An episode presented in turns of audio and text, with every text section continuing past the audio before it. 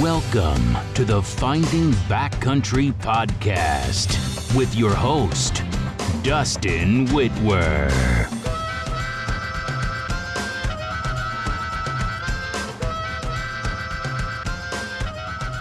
I am Dustin Whitwer, and this is the Finding Backcountry Podcast.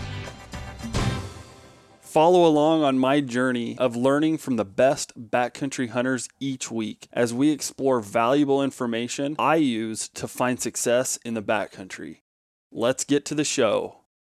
All right, welcome back. This is the Finding Backcountry podcast, and this is going to be part two, episode 46, and this is going to be part two of the question and answer episode from uh, 45 that we just did.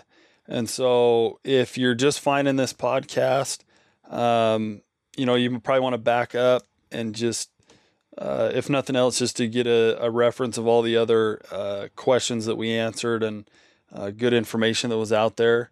Um, otherwise, you know, if you've uh, been listening for a while, then you'll know right where we're at. So, um, you know, this this one probably be a little bit shorter because we you know, we knocked out a, quite a few minutes on the other one, just doing some uh, housekeeping stuff and where we're at. And um, you know, I'll just I'll just briefly touch on that, and then we'll jump into these questions. But um, so at the at the time of recording this, both parts of this, um, we were about three days away from leaving and heading up into uh, Nevada backcountry for our uh, early archery mule deer tag, and so you know, a lot of a lot of when this podcast dropped is just going to depend on the hunt.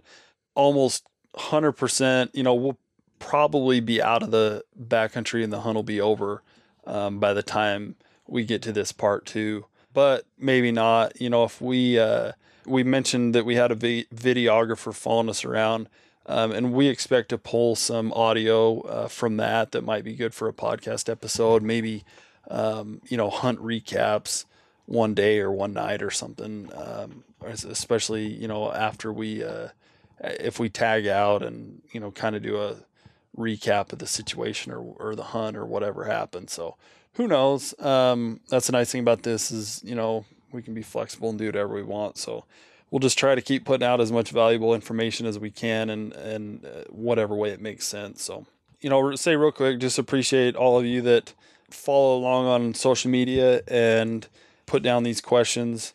It it really humbles me, uh, honestly. Just being honest here for a second, it humbles me that there's um, guys out there who a follow along and b care what our opinion is on anything. So I trust me, I don't. You know, I say all the time on this podcast that you know I don't really care if people listen to it, and and generally speaking, I don't. You know, on the on the macro scale, I'm just gonna do this because I love it, and and I know that Corey loves loves talking about this stuff too. That's why I started doing this. Is I found that I was having these type of conversations with Corey anyway, and we just needed to basically hit record, so to speak. But that being said, on the micro scale, like it blows my mind. It like it's it's like the most humbling thing ever that each individual person that ever asks me a question about hunting or follows follows along um, comes up and talks to us at a trade show, uh, sends us a message, emails us, um, everything, you know, buys one of our purebred road hunter shirts or whatever the case, like just like can't say enough thank yous. And on the micro scale, I care hundred percent about, uh, you know, each, each person that listens and I appreciate it, uh, to the, to the fullest. So, um, what do you think, Corey? Any, uh, any uh, opening opening words here? No, I hope I hope by the time people are listening to this that we got a couple critters down in Nevada. Yeah, you know, this is it, man. We're in the heat of it, and so um, you know, I know that probably by the time this drops, we'll be real close to the Utah archery opener, and guys will just be chomping at the bit. So, uh, man, what an awesome time of year! I love uh, it, man. Gear dialed, yep hit us up, man. If you have questions on anything we've said on any of the previous episodes or the gear or anything, just hit us up. You know, if you're trying to fine tune your uh, gear list, I've emailed it out to quite a few people. Um, you can email it at, uh, sorry, not at, but uh, findingbackcountry at gmail.com or obviously message us on any of the social media platforms uh, that we uh, that we're a part of. So Okay, well, we're just gonna jump right in and continue on with some of these uh, Q Q and A's and try to knock these out. Um, the next one that we got to was from, and again, this is an Instagram handle, and these are in no particular order of topic or anything, and some of them would get a little bit redundant, asking kind of the same thing, but they're all a little bit different. So, at head and west, does that make sense? Head and west, head and west uh, is asking, do you use a stove with your shelter? Uh, I assume he means our uh, Kifaru teepee, our eight man teepee shelter. And what time of year are you taking it? So, the first thing on this one, we just got our hands. Uh, we haven't had a real hunting season with that teepee and the stove yet. Um, we've had basically a couple campouts in the yard, a couple uh, like fishing trips and you know just summer camping trips and then maybe one or two shed trips. Um, that being said i can give you a pretty good idea of when we will bust that thing out and or when we'll bust it out with the actual stove in it. So first of all depends on where you're going depends on uh, the elevation depends on the type of hunt. You know september down here in southern nevada for example, would be a completely different September, middle of September up in uh, Idaho for elk, for example. So, uh, but generally speaking, like once it hits September, is when I think we'd get serious about packing that teepee in somewhere, and especially with the stove, right? Yeah, and that's a, like we kind of got that out of necessity. We spent some we spent some cold nights like mid to late September up in Idaho.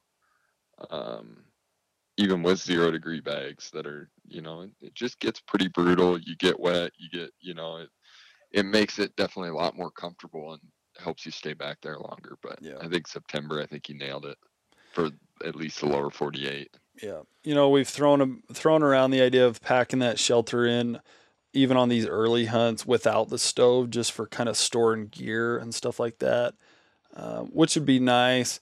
You know we've got our tent systems dialed pretty well, uh, meaning each each guy has their own, you know, basically two man tent now, and I think all three of the well, Jason's doesn't, but um, you know, we've got so much vestibule space in those, and the the two mans in general anyway are big enough to store all of your backcountry gear inside the tent itself um, during the day while you're out hunting, which is nice because some of those early hunts, like you're still dealing with, you know, rodents and the spiders and all that kind of stuff. So, um, you know, we just, if we were to pack that eight man shelter on these early hunts, like it would just be over overkill. We just wouldn't need it.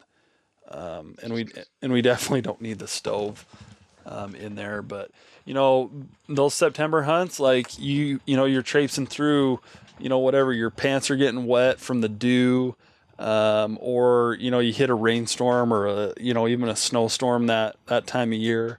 And you just can't beat being able to go back to a tent like that and um, fire up that stove and dry off, dry off all your gear. For me, uh, that stove, unless it's like a super, super late hunt, like November up on top of the Wasatch or something like that, um, with you know a foot and a half of snow. Like that stove to me is not something that you're going to rely on to stay warm through the night.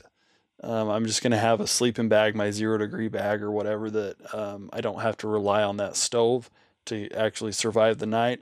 But for me, it's that you know, especially later in the year where the day the the days are short and the nights are long. You got plenty of time when you get back to camp for an hour or two to fire that stove up and dry everything out. And so that to me is really like, you know, you just got to ask yourself, you know, what's kind of what what time of year, what elevation, what temperature range, um, you know, and you know, is it going to be nice to just be able to dry clothes out and kind of heat my body back up before I climb into bed? So, anything else on that, Corey? No, I I think that moisture is a big part of that the you know you're at least I mean probably not New Mexico and Arizona, but everywhere we elk hunt in September, we're getting rained on almost daily. Yeah. You know, and if it's not rain, it's snow. So drying off, getting warm before you crawl into your sleeping bag, that's a it's pretty advantageous. Keeping boots, uh, you know, somewhat thought out or whatever. So, and you know, and, and then that being said, too, maybe, uh, you know, I, I wouldn't run it all night because it just takes too much to stoke that thing all night, really. And but firing that thing up for 30 minutes in the morning too, while you're getting dressed, oh, Oh, man, that is just Yep. that is the cat's meow right there. So, Being able to stand up too. oh, being able to Like, stand up, could you imagine? Okay, uh, moving on at San underscore outdoors S A H N outdoors. Uh, these guys follow us for a while, so I uh, I'm glad to hear from them. Um, is there a secret? Is there secret mule deer killing powers that come with a stash, meaning a mustache? Um, until last year, I was not a believer, but now I am that there is some sort of hidden power in a mustache and mule deer hunting. And so, uh, you know, it's one of those things. It's you got to have some faith because I can't exactly explain what it is, but it's definitely there. It's definitely there. What are you rocking? What are you rocking facial hair wise coming into Nevada?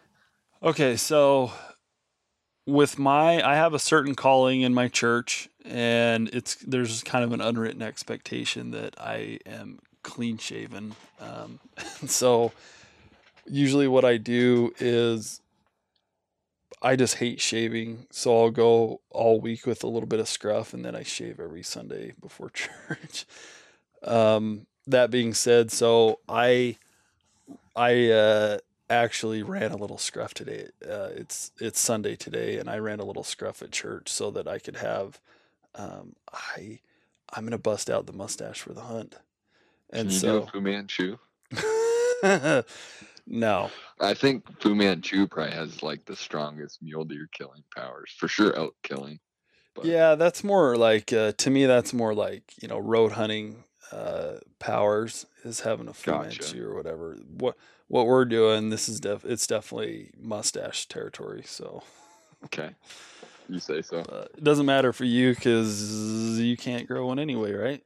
Yeah, I can I can grow a mustache. It's just a pretty poor one. So Well, is that really a mustache then? yeah, it is. It's it's just a Oh. forky mustache. Okay. we'll grow what I want to see. Um, at pistol underscore sand, pistol sand, uh, is asking what separates the men from the boys when finding big mule deer over 170. Okay. Question. Yeah, it is. It's a is a big big question. Mostly because there's just so many variables that can take place. What you know, what type of, uh, what area of the country are you talking about hunting and all that. And so you that's the first thing is you got to narrow down kind of um, finding what unit. You've got to you got to be able to find units in certain states that hold uh, big mule deer consistently.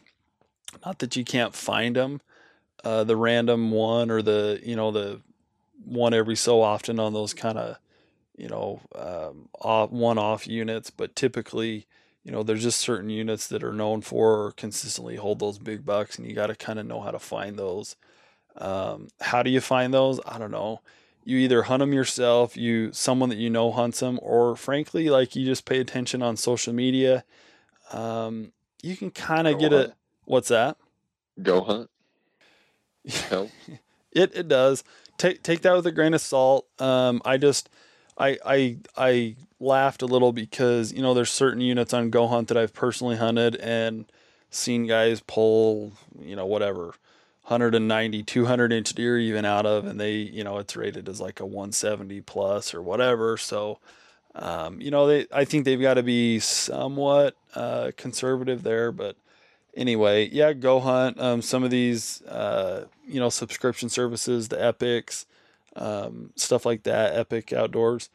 Um, you know, again, um, Boone and Crockett records can give you just a general indication of a county or something like that.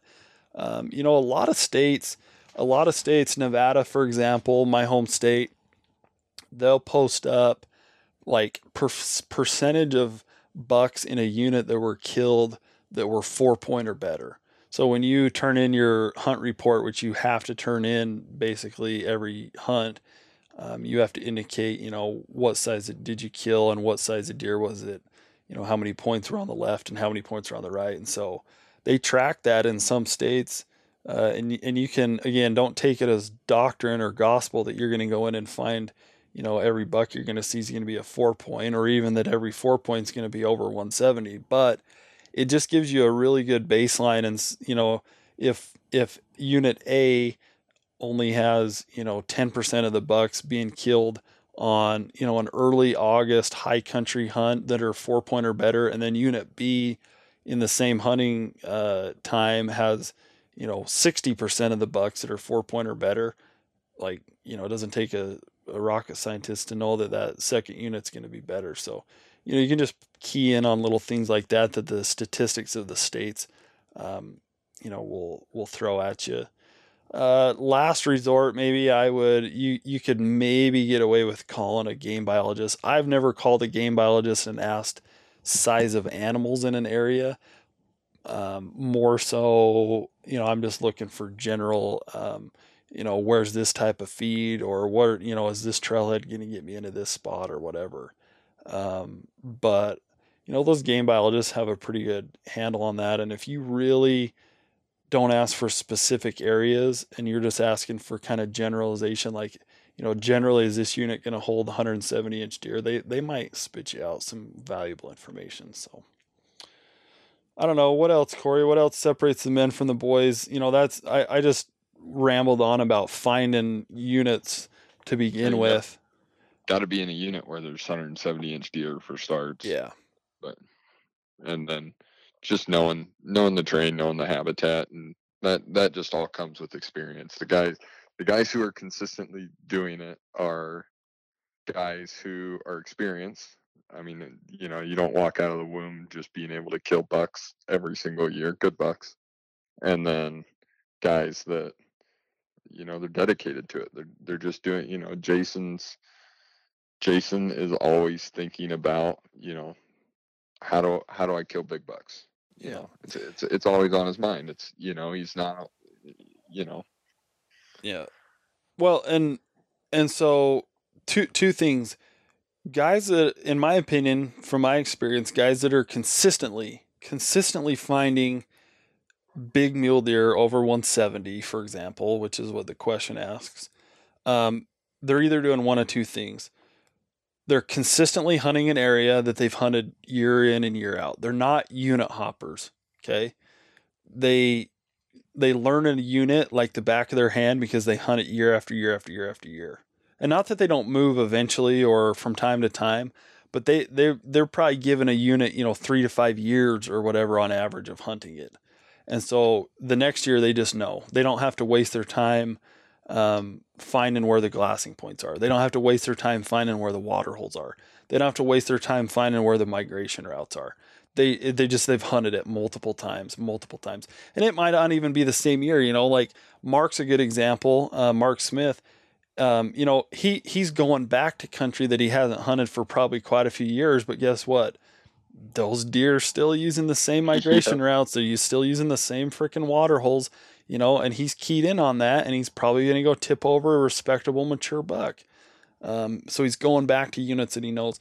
Here's the other caveat: if they are unit hopping, you know, I can think of one guy in particular that stands out. They scout their minds out.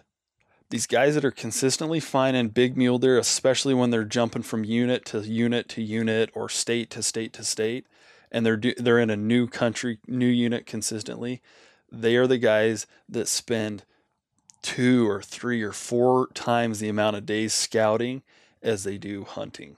And that's that's a hard part for guys to swallow is they all want to find big bucks and then they show up one day before the hunt opens and they hike in and they glass and they you know waste 3 of the 4 day 3 of their 7 day hunt you know learning the terrain and learning the country and learning where the water is and then learning where the deer actually hang out and then they've got them, you know, you never find them in the first basin or the second basin. It's always the third basin that you look in. And so, you know, by then it's, you know, anyway, you get my point. These guys who really uh, can find big bucks consistently, and it almost doesn't matter what unit, they scout religiously. They're scouting hard all summer. If they're in a unit in a state like Utah where it allows you to run trail cameras or throw down licks or whatever, um, they're they're doing it. They're doing it hard and consistently, and, And uh, the- putting in the time scouting.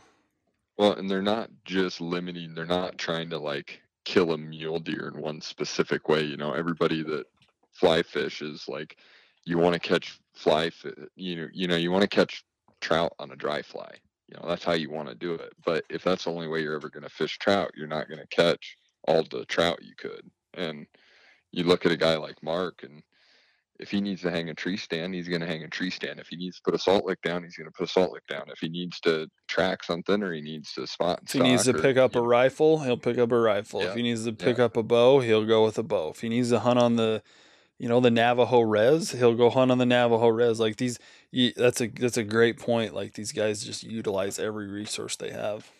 Well, and nothing's, you know, if it's within, you know, if it's within their resources and within their time and whatever. I remember talking to Robby Denning at the show this last year. He's talking about flying one of those little Cub planes, hiring a pilot to fly over a unit before that he hasn't even drawn. He's like trying to decide if he wants to hunt it, and he's, you know, got his binos up there. And I remember thinking like, this guy's hiring a pilot to fly over the you know and robby denning's very you know he's blue collar he you know he works for a living and he's hiring a pilot to fly over and look at look at this unit Yep. Like well that's that's why he's got a bunch of boone and crockett mule deer up on his wall Yep.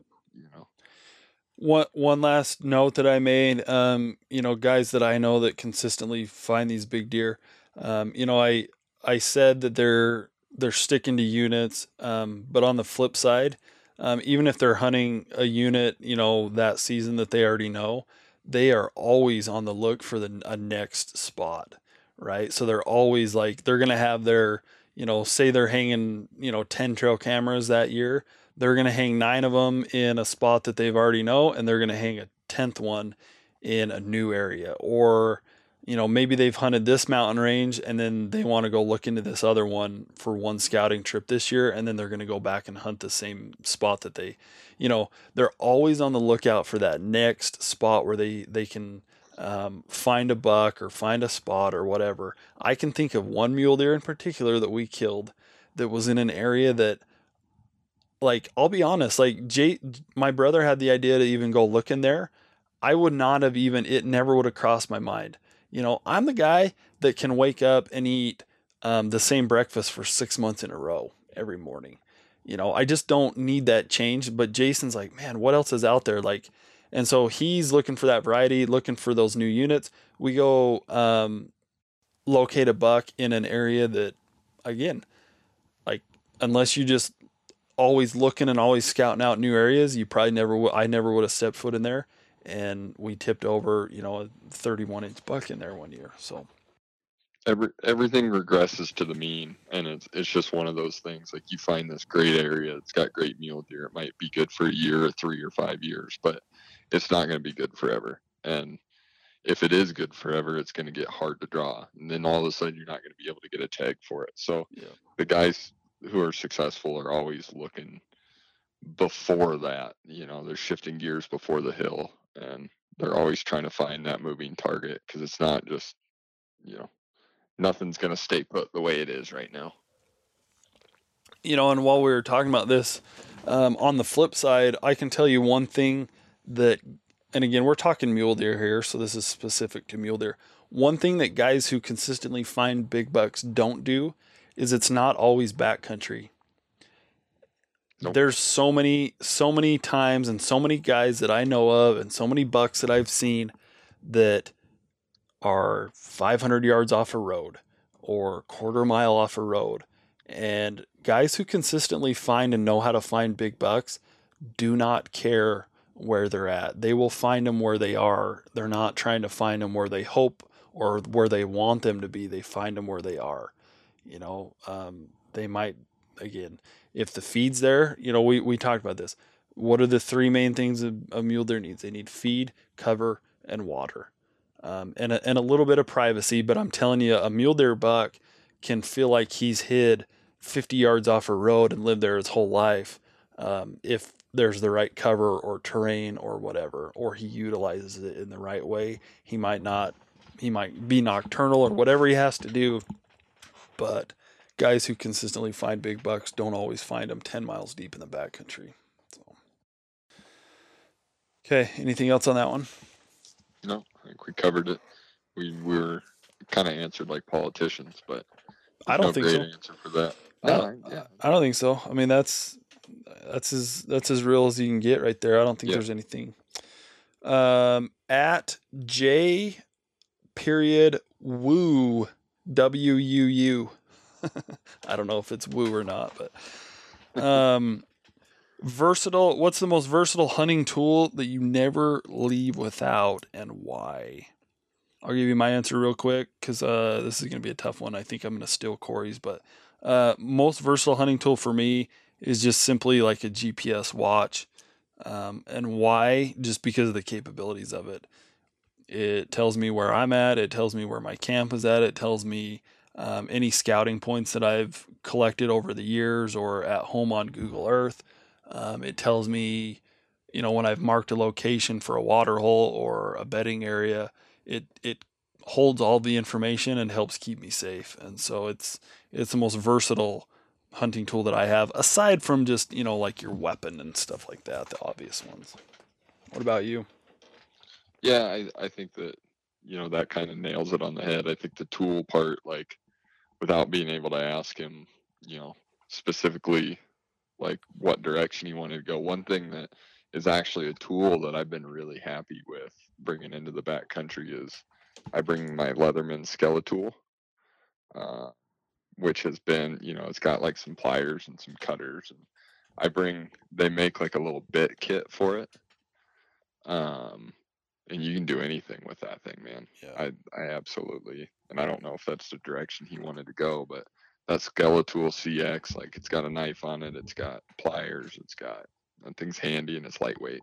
Yeah, it's tough tough to say what he is actually looking for there, but that's my answer. So you know, s- something like optics is probably more valuable than my GPS. Absolutely. but it's not versatile at all. It's it's pretty one dimensional. You know, the only thing I'm going to use optics for really is you know glassing. So I can use that GPS watch for a lot of different things.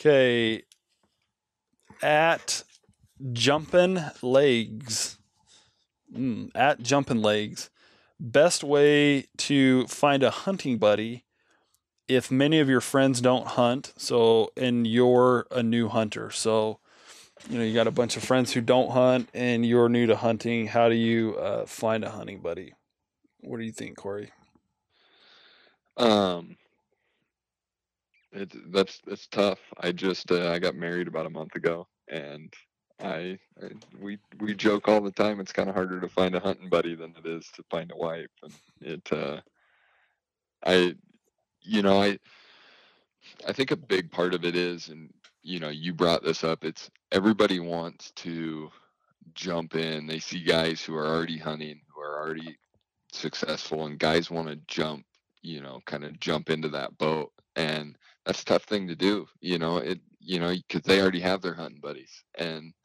it's it's kind of a closed circle so I, I definitely think finding somebody whose personality and lifestyle and uh, you know passion match up with yours and somebody who you can get along with for a week in the backcountry and truly enjoy and know you know when they're down you can pick them up and vice versa and um, you know not they might be an awful hunter now but you know you guys can grow and learn together. And then when you guys do get to that point it'll be a lot more enjoyable for you yeah. Um, that that that'll take years but you know it uh, you know sometimes you know if you can find that person and both turn into hunters um, you know i think that's a better route than trying to find somebody who's already gone through that with people Yeah.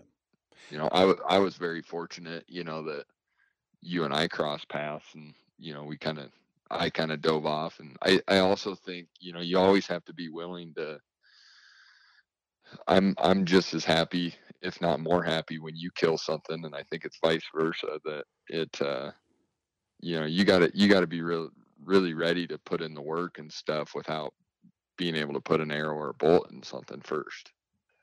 You know, I went a few years without killing anything when I was hunting. Um, and it was, you know, some of the best years of hunting I've ever had. Yeah.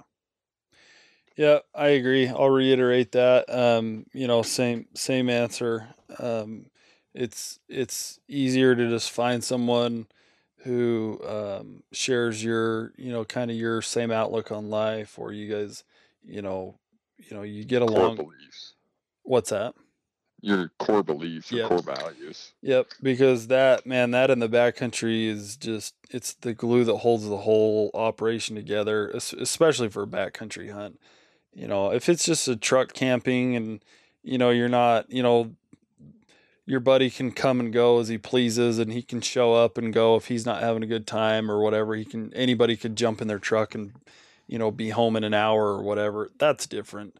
Um, I'm a lot more willing to just hunt with anybody um, frankly, in those situations because you know it's not it's not such a commitment. But man, if you're if we're talking backcountry hunting and you know going in with with a new hunting partner, uh, man, know them know them before you uh, commit to that, um, or just you know be be uh, you know be ready to be flexible or be the guy who uh, gets along with everybody because you know you'll you'll go through a couple hunting buddies before you find uh, some good ones. So, but generally some places too. You know, I'll mention just I mean like you know jump jump into your local archery shop. Um, you know, there's there's probably someone else in your similar situation that's just getting into hunting. Um, head up to your uh, local archery range. Um, you know, the local shooting range with your rifle.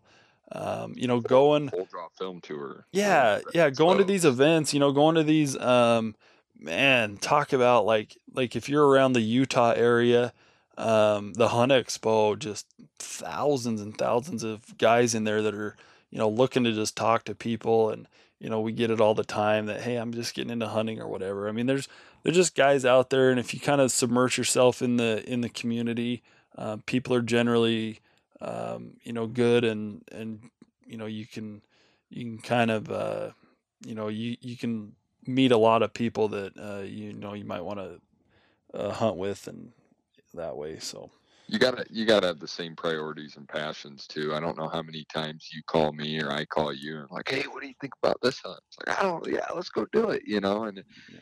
it, uh, I could see it being pretty frustrating if you were, you know, pretty passionate about the whole deal and your hunting buddy wasn't. And every time you call them, you know, you only can hear no so many times before you just stop asking. So Yeah. finding finding that passion is important too. Okay, at Jens Johnson eighty five asking, have you ever thought about venturing to North Dakota? Hashtag where is that? Um, exactly. Where is that exactly? No, um, I I know vaguely. You know, yes, I've thought about it. That's about the extent. Um, it's crossed my mind because honestly, anywhere that I see someone kill a decent sized mule deer or an elk or whatever, I'm like, huh, you know, I'm thinking about hunting there someday. But that's as far as it's gone with North Dakota. It's it's uh, you know, not that we hunt backcountry every time, but it's just not like super backcountry like we get out, you know, out here um, in Nevada or Colorado or Wyoming or whatever um, in the high country, and so it's it doesn't really entice me that way. I know there is uh, some pretty good mule deer uh, hunting there, but no, I haven't thought We're- about it.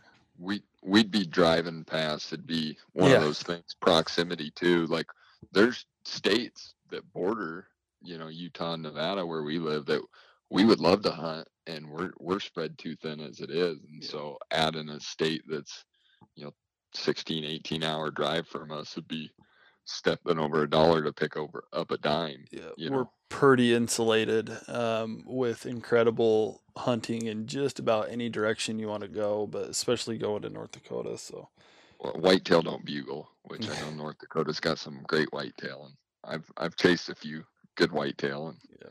they don't bugle very loudly. Yeah.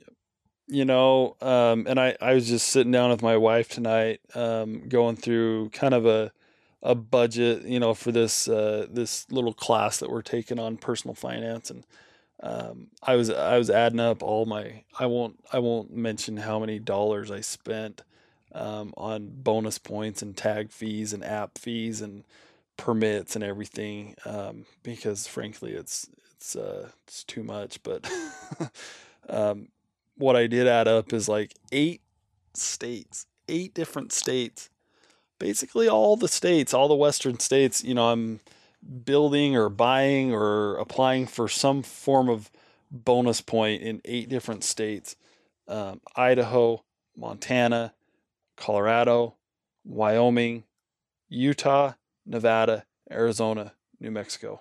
Holy moly. So, yeah. Once I blow through all those states and I have no more deer to hunt, then I'll think about North Dakota. So at Gregor Gregor underscore Brandon. Um, if your area doesn't have nice basins to glass around in, what other areas do you look for? So, again, this is tough because we don't have a lot of context here. Are we talking deer? We talking elk? We talking antelope? We talking high country? We talking August? We talking November? There's a lot of question marks um, on a with a question like this, but um, let's just kind of talk what what we typically hunt. Um, kind of more early season, uh, higher country, and we'll say uh, mule deer, uh, because most most of the glassing that we do is mule deer, not elk. Um, if your area doesn't have nice basins to glass around and what other areas do you look for? So, if I was hunting an area, and I I have like I you know I hunted um, well, this wasn't high country or early, but last year, New Mexico, um, a mule deer tag in areas that you could glass a few spots, but it was, it mostly wasn't that. So, um, you know, maybe looking for migration routes if it's later in October. If it's if if we go back to the high country, um, you know, maybe looking for bedding areas. Uh, definitely looking for feeding areas. Definitely looking for water holes. Um, and so those those are kind of the core other core areas um, that I would try to look for. Man, it's it's tough to answer this without having a little bit more context. I don't know. What do you what are you thinking, Corey? Yeah, I think it just goes back to that. You know, food, water, shelter. Like find that in the smallest area, yeah. and then then you're just looking for sign. If there's good densities of any animal, there's going to be you know there's going to be sign that there's animals there. And so um, you know with elk a lot of guys and you know the guys up in like oregon and washington i don't know how they do it because guys down here don't want to put up with it but like when you get into like i'm thinking like south slope uintas like pop into my head but when you think of like densely like timbered area like that stuff holds awesome elk but guys down here hate hunting it because you can't sit there and like it's mentally much tougher because you're not seeing them because you have to be like 50 yards away from them. Yeah. Um, well, you know, it's, it's like you know how to hunt it. It's right. You know, you be successful. It's like the guys up, uh, you know, the the, uh, um, you know, up in the upper Pacific Northwest, uh, you know, on the coastals and stuff like that, where they're just hunting that super thick, um, you know, almost jungle type stuff, and you know they're just their tactics change and they they love it you know but um, they just you know when you can't use your glass you got to use your feet or you got to um, you know they're usually hunting elk and so they got to use their calls but even the calling techniques change and stuff like that but um, yeah i mean you know what generally what time of year is a big one especially well even for elk but especially for mule deer too. Um, you know mule deer for example anything up until the end of August or about the time that those mule deer start um, start shedding their velvet. Um, even if there's not high country basins, you know, they're going to be more apt to be out in whatever openings there are, you know, uh, and staying out in the open longer or more often.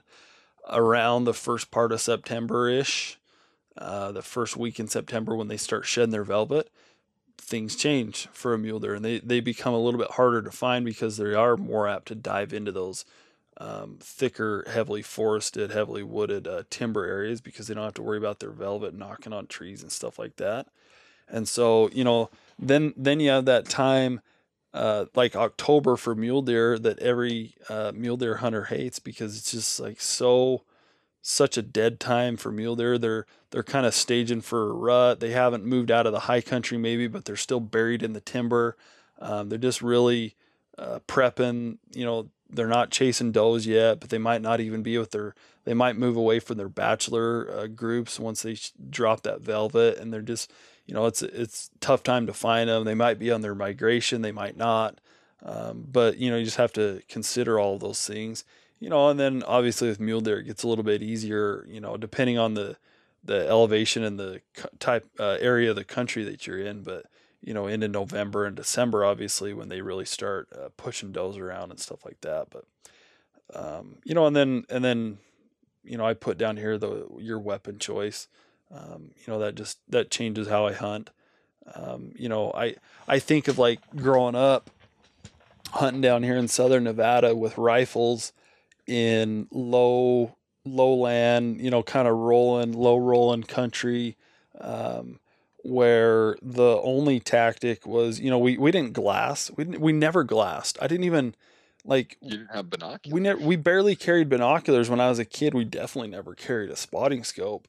Um, and so the way that we, uh, the areas that we were looking for in those cases was where, you know, if first thing in the morning, um, you know, you might hit some, some open burns or feeding areas or something like that. But we did most of our damage as a kid growing up and my dad and everybody, uh, in the middle of the day, just because we were willing to stay out and keep hiking. And so at that point, you're just looking for, you know, a thick timber patch uh, where you know there there's probably bucks bedded, and then you know attacking it from a spot where you know you're going to get a shot as that buck blows out of that uh, timber patch when you're at you know 200 300 yards away and then gives you that one look back before he heads up over the top of the ridge and then you're cracking a shot leaned up against the side of a dead tree limb or something um, you know and so again they got a bed for the day they got to eat and they got to water and so I don't care if I have basins to to glass in or not. The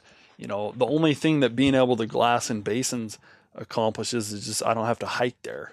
You know the the principle of why I'm looking there or where I'm looking is no different.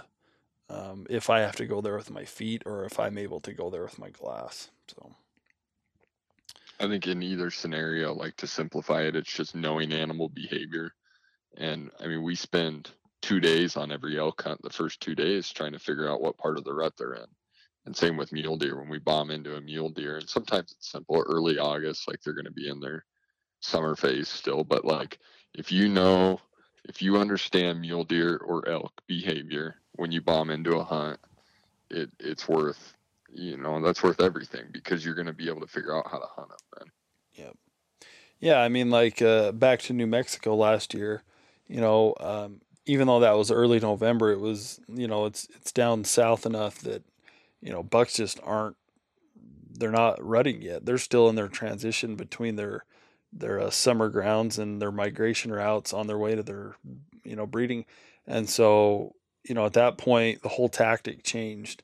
Um, you know we we couldn't just find does and hope that a buck was going to be with them because he wasn't, and so then it went from you know okay now we've got to stage up in this spot and uh, push this canyon or you know glass this uh, you know even though it's not a basin we're still going to glass this little migration route down this canyon and try to catch one or whatever. So anyway a lot of variables there so okay this is actually the last one that we've got on this um, and we're we're making pretty good time here um, pa nature boy 243, I assume is what that is. PA, all one word, PA Nature Boy 243.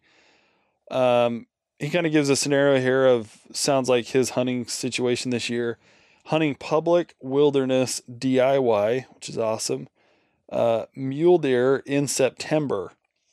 And he's asking spike camp, where should he put his spike camp, high or low? Uh, he mentions that he's picked a spot two thirds the way up do we have any tips for a newbie?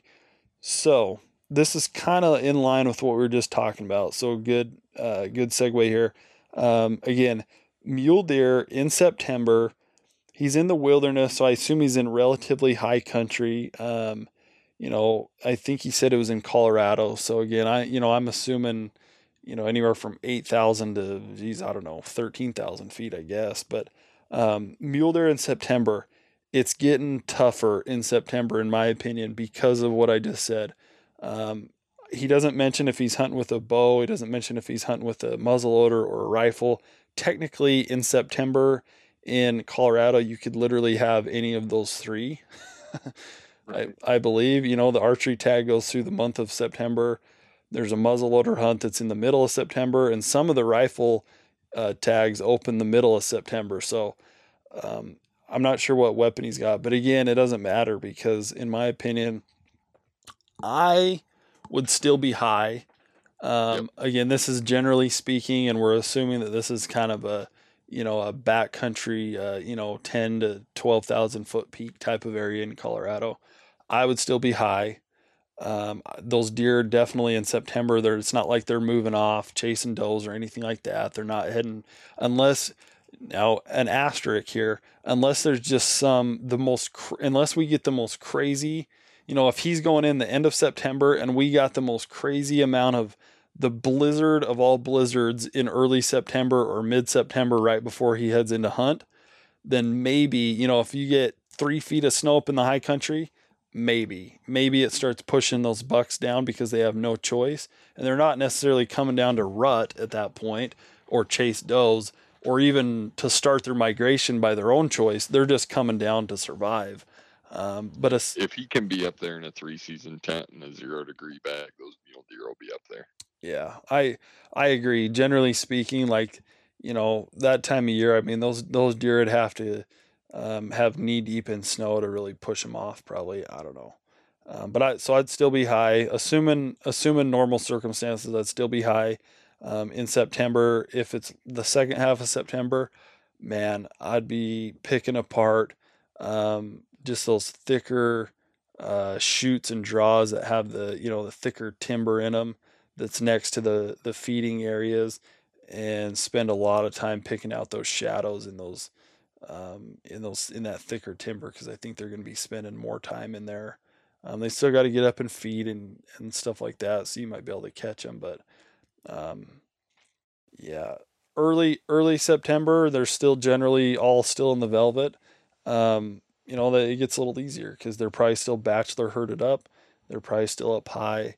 Um, you know, just get to a glassing point and find them. I still wouldn't be two thirds of the way up though. Um, I like to be all the way up.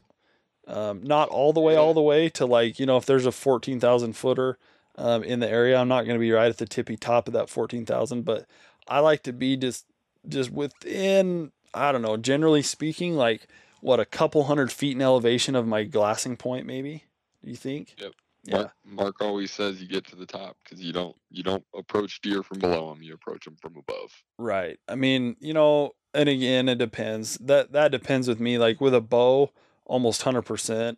If it's a rifle, I mean, you know, you can you can hunt uh, some of those high country basins um, or chutes or whatever your country you're in um, by kind of you know poking around the the lower edge of it and glassing up and you know because you got you know two three four hundred yards you can crack off a shot but um, yeah especially with archery and even muzzleloader in colorado because uh, you got the open sights and stuff like that, and so you're just limited on your range. I'm almost always going to be above them, so I wouldn't be two thirds of the way up. I'd be three thirds of the way up, generally speaking. And man, close with this. Any tips for a newbie? yeah, how much how much more time you got, huh? Yep, yep.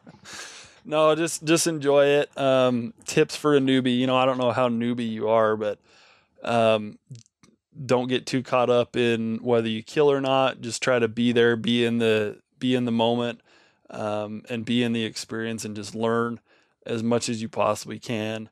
Um, you know, man, me just starting out as a newbie, I would say, you know, do what I did and be willing to just just get the experience of tipping an animal over and getting it out of the backcountry. And so don't be so worried about you know, oh, I've seen all these big bucks on Instagram and I got to get, you know, I got to shoot a 185 inch book, uh, typical or whatever. You know, just just tip over the first uh, legal legal buck that you uh, feel good about, and and just get that experience, especially if it's your very first time. So, but okay, that is all the questions. Corey, do you have any? Uh, what's your last parting words?